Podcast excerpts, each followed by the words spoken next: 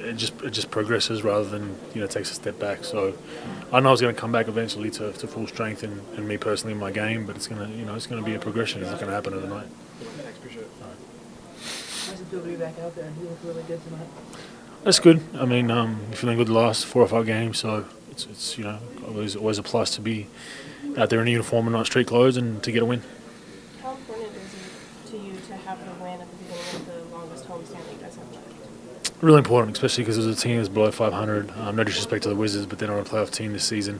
They've been playing really good basketball probably the last uh, month, so we knew they were a dangerous team coming in. And um, we knew coming from the, the road trip that we just had decent success in going two on one that we couldn't afford to let this one slip. When John Wall left the game, does it make the team have like sort of a sigh of relief, or do you expect for the rest of the team to come back with vengeance? A bit of bo- a bit of both. You know, you, you we'll always take it. If their best player gets ejected, we'll, we'll put our hands up and take that one. Um, but some other guys stepped up. You know, Cartier Martin knocked down a, a bunch of big threes for him, and they, they seemed to move the ball a little bit more when uh, when, when when John wasn't in there um, from side to side, so they're a little harder to guard rather than having the speed of, of John, which we, we, we kind of contained pretty well for the whole game.